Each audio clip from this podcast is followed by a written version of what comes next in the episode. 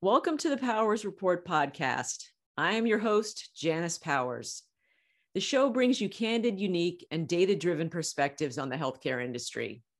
I believe that any solution that is going to positively impact the American healthcare system has to satisfy two major criteria: financial viability and behavioral incentive alignment. In other words, access to high-quality care can only be achieved if we can afford it and if we behave in ways that optimize our health. Please subscribe to our show on your preferred podcasting platform and connect with us on social media. Again, this is Janice Powers, and welcome to the Powers Report Podcast. The practice of medicine, and specifically what it means to be a doctor, is at a crossroads. This is a problem because the number of primary care doctors in America is declining, yet Americans are increasingly unhealthy. Who is going to take care of us? This issue is of particular importance to my company, Know Thyself. Know Thyself has evolved into a direct-to-consumer digital health platform. We predict health outcomes so our customers can better control their healthcare experience. Our goal is to get people on a level playing field with everyone who's supposed to be managing our health, and that includes doctors. It's sort of a know before you go model. We want people to know what diseases and conditions they're going to develop, know how to prevent them, and if when they happen, know all the treatment options. This enables our customers to partner with their doctor to select the care that works for them. Studies show that the more a patient is engaged in their healthcare, the better their outcomes. In this show, I will talk about the factors that have paved the way for companies like mine and many others that are changing how we look at healthcare and what role doctors will play in them in the future. To start, I want to draw a parallel to another field that has transformed dramatically over the past couple of generations: architecture. Although I've spent decades in the healthcare industry, my college major at Yale was architecture. I also have a master's degree in architecture and an M B A from the University of Michigan. I loved studying architecture. You had to have a weird blend of right and left brain power to excel in the field. Architects are creative and artistic, but also analytical and regimented. Doctors are known to have a God complex. But we, the controllers of the environments where you work, live, love, and die, are hero architects. Architects used to be the center of the entire building process. They designed and then oversaw everything, from the position of the windows to the placement of light switches to the choice of roofing materials. Not anymore. Today, massive design build companies run the show. These folks do all the designing in-house and then manage the entire process from design all the way to construction. According to the U S News and World Report Best Jobs ranking, in twenty nineteen, the average hourly wage of an architect was forty-three dollars and six cents. Architects are ranked under the category of engineering jobs. They don't even have their own group. An architect's pay is less than that of civil, environmental, and mechanical engineers. Good news though, architects out-earn cartographers. A lot of this fall from grace can be blamed on the baby boomers. As families expanded after World War Two, housing was needed. In order to meet demand, builder William J. Levitt decided it was a good idea to use the assembly line concept and build the same house over and over. Over the decades, eight Levittowns were built, the first of which, called Levittown, is on Long Island. It's a little more than ten miles from where I grew up. I should have seen the writing on the wall that the architect's days were numbered, knowing what Levittown was like. Anyway, out went customization. Out went the need for the architect to design each house one by one. All of this was enabled by production line assembly and global trade, which provided raw materials to builders and manufacturers. Then came the computer. That was the nail in the coffin for the architectural profession as we knew it. AutoCAD automated the architect's ever-important skill, drafting. Next thing you know, people are designing their bathrooms in Home Depot. Frank Lloyd Wright is rolling over in his grave at the thought. So to you doctors who worry that your profession is losing its power and influence, I feel your pain. I will acknowledge that a good doctor is much more important than a good architect. If I don't like my house, I can move. If I don't like my body, well, I'm stuck with it. That means I care a lot about what doctors recommend and what they want to do to it. Trust is paramount. Unfortunately, our trust in doctors is not what it used to be. Some of this is the fault of the doctors and some of it isn't, but this lack of trust is undeniable. A lot of this fall from grace can be blamed on insurance companies. Increasingly, how doctors practice medicine isn't based on what they think their patients need, but on what insurance companies will pay for. I find it outrageous that a physician may recommend a medication for a patient, but that patient can't access it because their insurance company won't pay for it. Anger needs to be directed at the insurance company, but doctors quite often unfairly suffer the brunt of the blame. Trust is also a problem because patients don't get a lot of time with their doctors. This is especially true of the primary care doctors, who are supposed to be the gateway to all the other specialists in the healthcare system. This problem has been brewing for centuries. Back in the day, like in colonial America, doctors were generalists. They did everything, and most weren't formally trained. The first medical school was founded in seventeen sixty-five and is now part of the University of Pennsylvania. It took decades for organized training and education to get formalized. In eighteen forty-seven, before the Civil War, the American Medical Association, or the A M A, was formed. This was and remains today to be the primary advocacy group for doctors in the U S. With the advent of new tools and technology, from the stethoscope to the M R I, doctors have been splintering into different groups or specialties. This splintering was seen as a problem when it started. Generalists were alarmed at the idea that any one element of the body could be treated independently without consideration for what was going on everywhere else. Yet being a specialist meant that you had certain skills that generalists did not. Think about the myriad ways that doctors can explore different aspects of our bodies, from a hands-on approach to using tools to probe, listen, test, observe, and repair. Specialization takes skill, and that special skill warrants more pay, and that translates to more power. That's why in today's medical community, the specialists who can perform complicated activities for groups with significant need, like cardiovascular surgeons, are the most well-paid. The generalists, especially the primary care doctors, are not paid well in comparison. If the government is writing the check, especially for Medicaid patients, then primary care doctors are increasingly less interested in taking on patients. You know the drill. These doctors need to make money, so they reduce the amount of time they spend with patients so they can see more patients. Not having a doctor spend enough time with patients has been a contributing factor to poor care quality. Primary care doctors aren't happy about it. Fewer of them are graduating from medical school. They don't want to spend years in school only to spend three minutes with a patient. On top of that, they're oftentimes taking on hundreds of thousands of dollars of debt. They'd be wise to pursue a high-paying field, not something like primary care. Sorry. Scarcity of primary care docs is being exacerbated because lots of them are retiring. The pandemic has exhausted doctors who were exhausted to begin with, and now concerns over their own well-being because of COVID nineteen are driving many just to hang up their shingle. Here's the thing that blows my mind. Insurance companies make visits to primary care doctors basically free, and yet people are loath to go to the doctor. The idea is that the primary care doctor is supposed to coordinate everything. Some insurance plans require patients to get referrals from the primary care doctor in order to see a specialist. Yet there's a shortage of primary care doctors, so getting to a specialist via a primary care doctor can take weeks, if not months.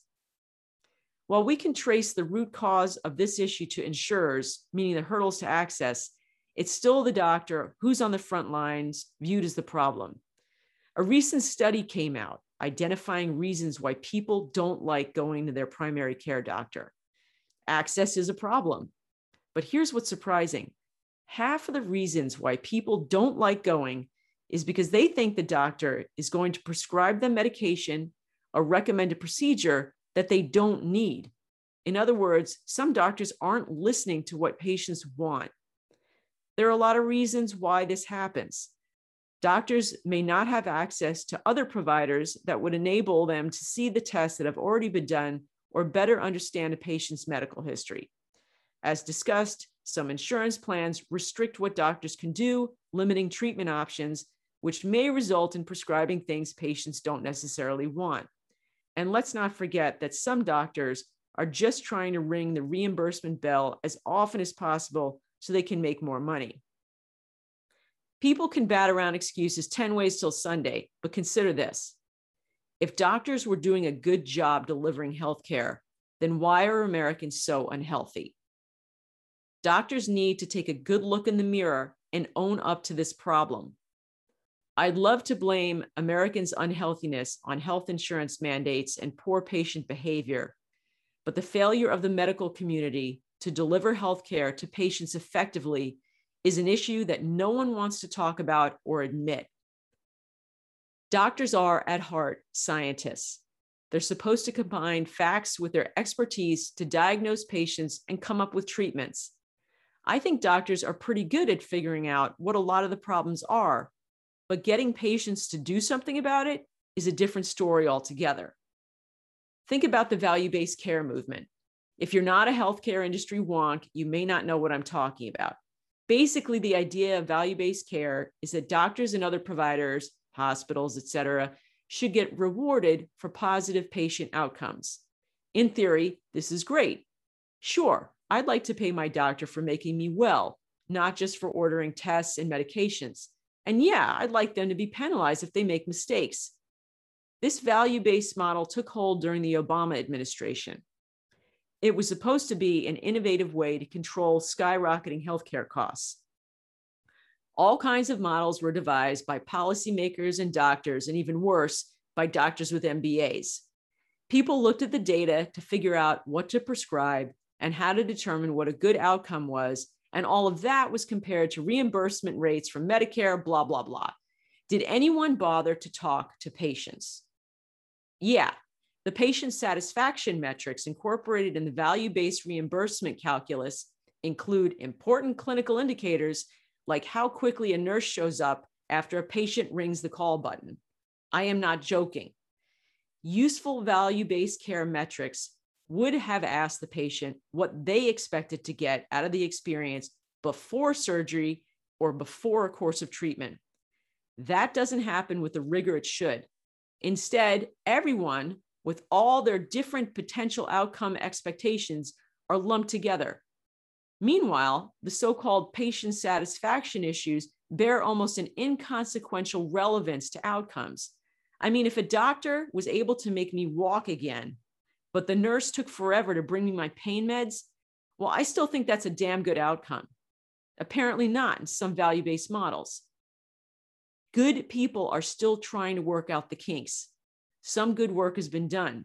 Interestingly, value-based care advocates are also primary care advocates. They understand that someone's got to coordinate care for the patient, and they're right. But these models only work when cost savings are generated for a few very, very sick people in a value-based cluster of enrollees. If you impact a few very sick people, then on average, it looks like value was created for everyone. The real issue with value-based care is that patients need to be more involved. And from a preventive care perspective, whatever the medical community is doing now to try to impact wellness isn't working either. Employers have implemented all kinds of wellness programs. They're ineffective. Why? Because just giving a patient information doesn't mean they're going to act on it. If you're overweight, you probably know it. You don't need a fancy wellness coach paid by your employer to tell you. And to think that this wellness guru is going to change your behavior by what? Putting a gym on site or giving you a twenty-five dollar Visa card for eating at the cafeteria salad bar every day? Like, these empty gestures are going to work? So we've got a medical establishment that can't effectively motivate its patients, and then a pandemic hits. COVID nineteen hasn't helped build the public's trust with the medical community. The sad irony is that so many doctors did absolutely heroic work fighting a brand new viral foe. Doctors relentlessly innovated, researched, tested, studied, and cooperated.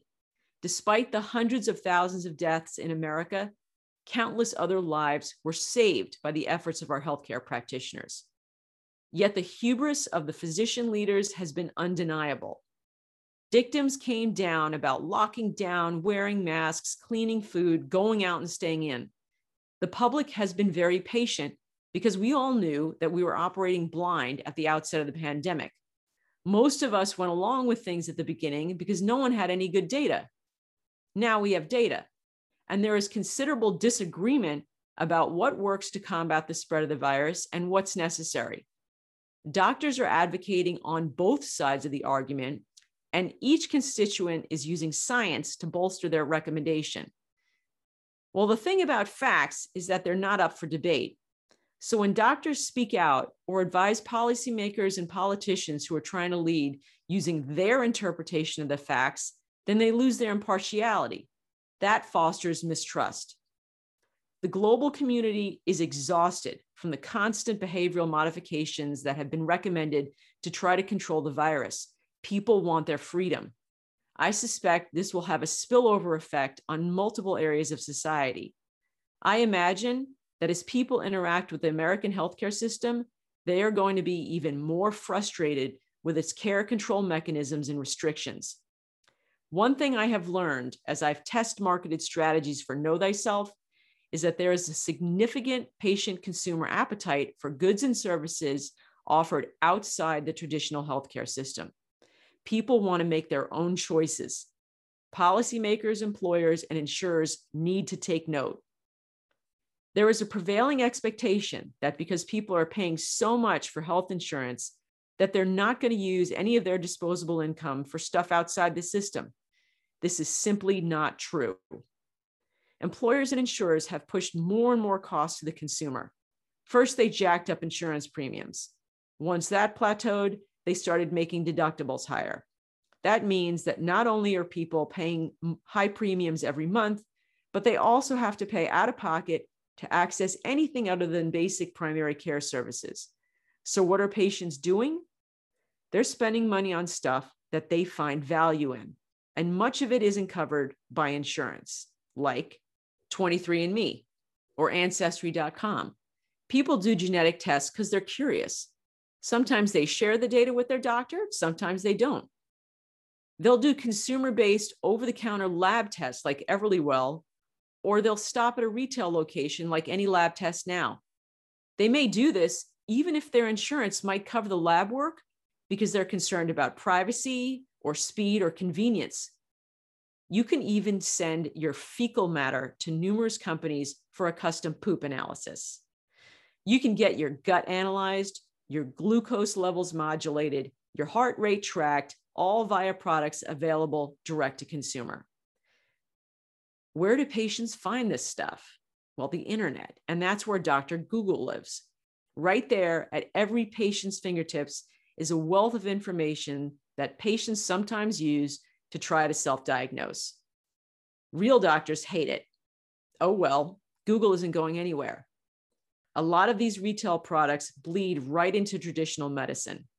The company Hims offers telemedicine to diagnose male issues like erectile dysfunction. Now, I'm not a guy and I'm not a urologist, but that sounds like an automated Viagra dispensary to me. Well, if I were a guy, maybe I'd want an automated Viagra dispensary. Heck, you can get all kinds of medication on the internet that used to require a doctor to prescribe them. Again, it's about privacy and convenience. And then there's Amazon, the company that has taken logistics to insane levels of customer satisfaction. Most folks are aware of their push into pharmaceuticals with the purchase of PillPack.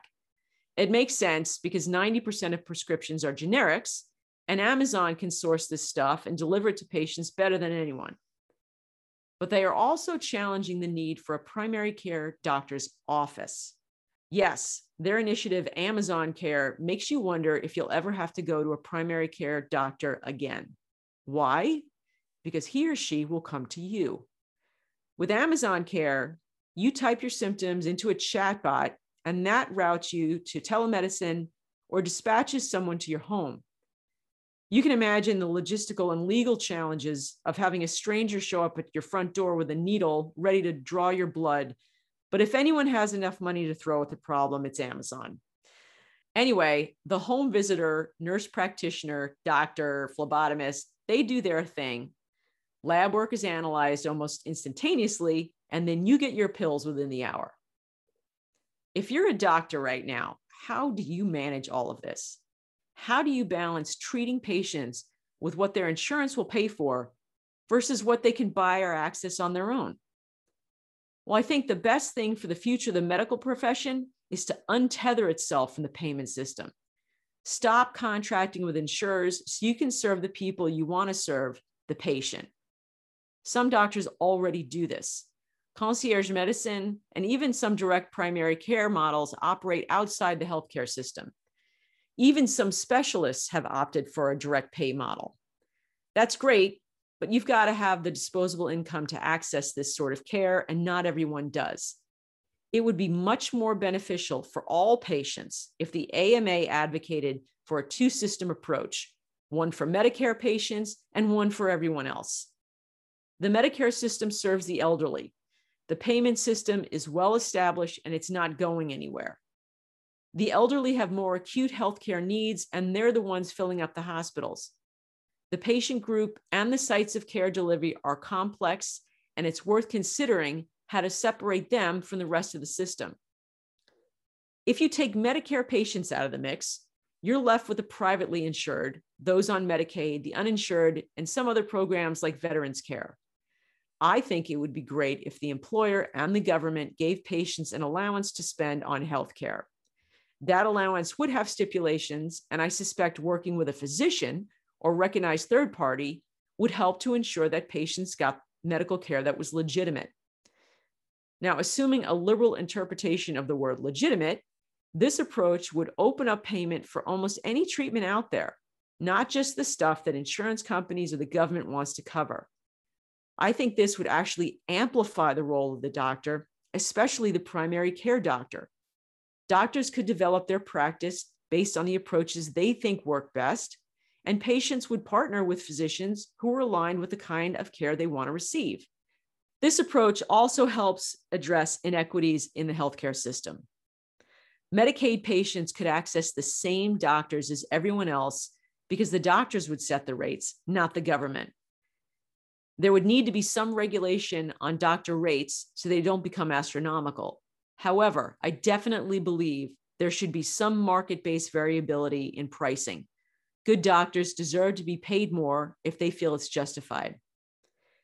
Of course, just unilaterally cutting out health insurers is an unlikely scenario, at least in the immediate future.